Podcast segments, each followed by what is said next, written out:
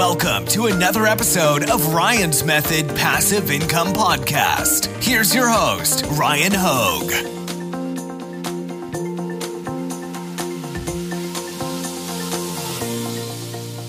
Hey guys, Ryan here. Thank you for joining me for another video. Today, I want to give you five important things you should know before starting to sell print on demand on Etsy. And it honestly doesn't really just apply to print on demand. It's pretty much just selling on Etsy in general. Now, I primarily sold print on demand through Etsy.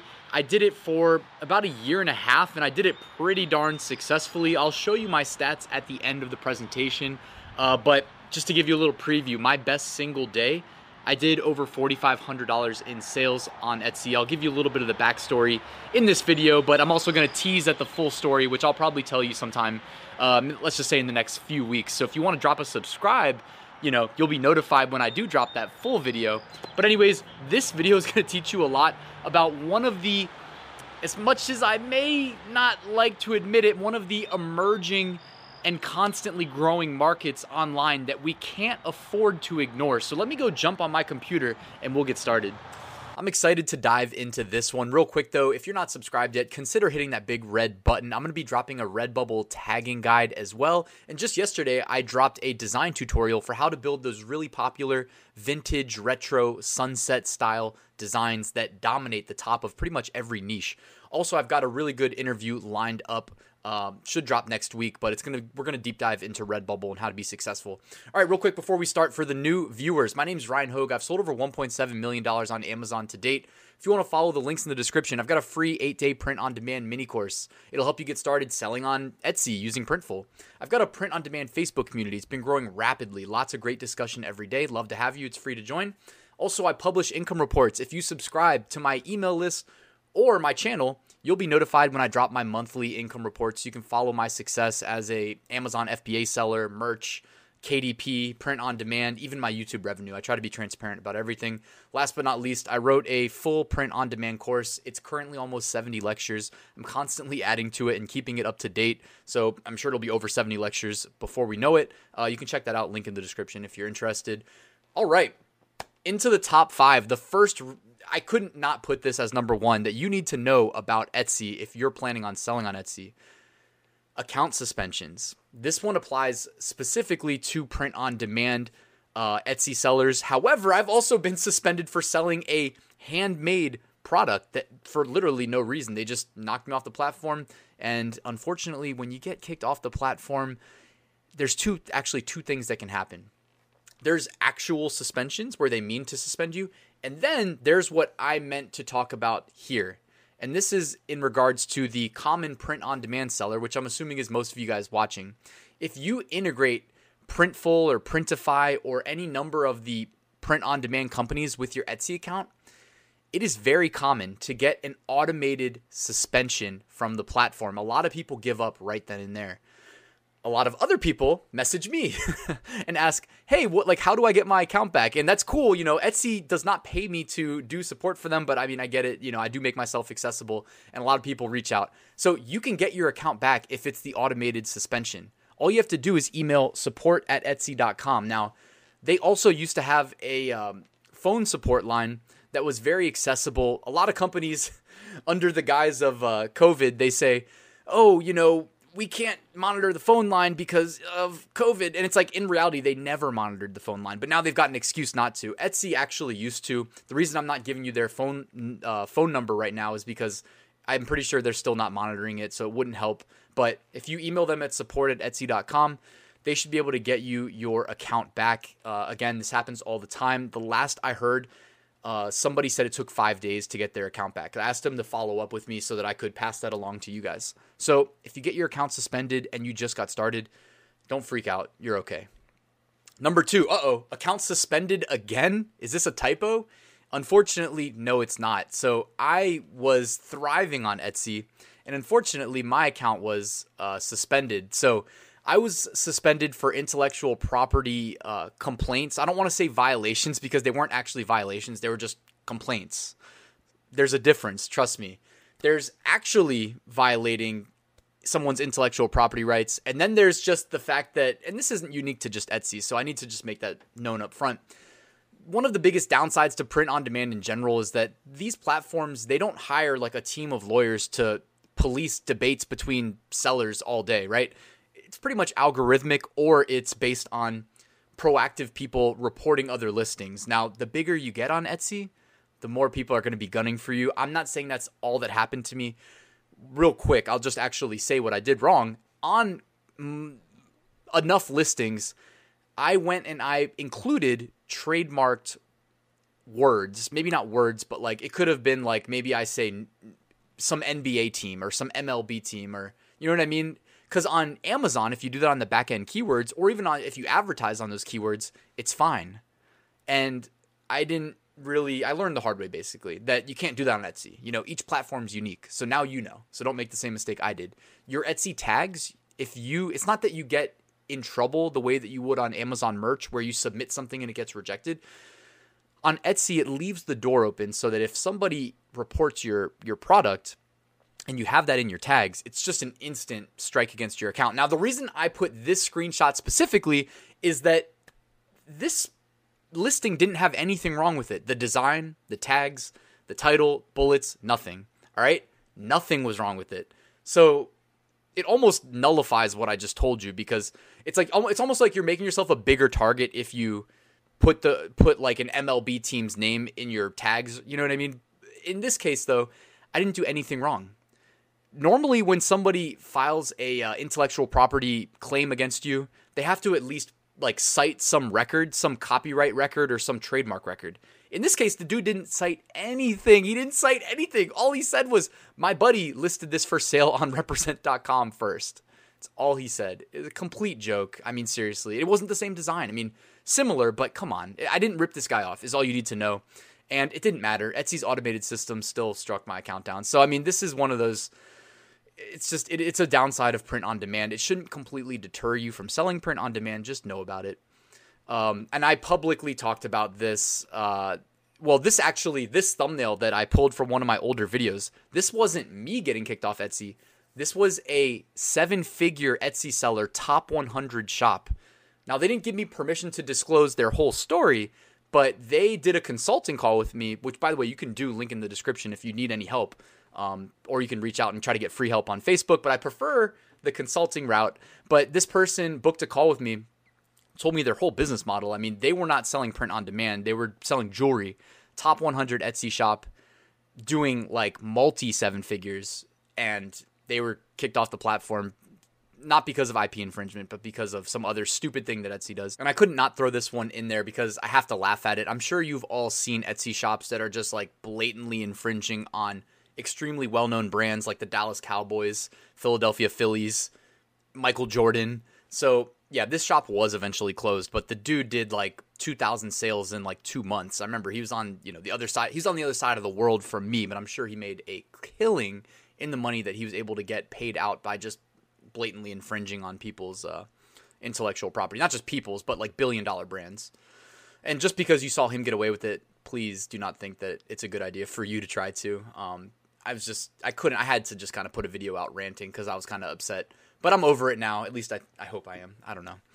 All right. Number three, double state tax. Yes. If you pay close attention, Etsy is very good at like hiding the transaction fees that are charged when you get a sale, but they charge state tax, and uh, Printful also charges state tax. Now, when I made a YouTube video about this, I did a deep dive, about as deep of a dive as I can do without becoming like an accountant, all right, that specializes in how state taxes work in the United States, which is a little bit crazy. There was a change to it in like, I think twenty eighteen, and um, it's it's a mess. I'm not going to make this video about that, but Etsy in these forty-two states and Printful in those thirty-seven, as of me recording this video, they will charge state tax, and a lot, there's a lot of intersection there, all right? For instance, Colorado, Colorado, all right? California, California.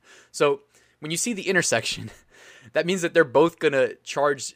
And here's the thing. Etsy will charge it to your customer, keep it, and remit it. We never touch that money. Printful will take it out of the transaction. So that's going to come out as an additional percentage of the transaction fee if you're selling print on demand on Etsy through Printful. Here's the thing. If you don't sell through Printful and you think you're going to get away with it, then you're committing tax fraud. So it's still, it's not a good thing, right? You, it's better to just say, okay, this is what's happening. What's the alternative? Please look into the alternative. I promise you this is much easier than remitting whatever tax you owe to all fifty states at the end of the year, uh, unless you're brilliant and you can do that um, easily. And if you can, please let me know. I'll let everybody else know through my channel, but just know that that's a thing. Um, also, I made a video about this, the top comment. I had to pin this from Printful.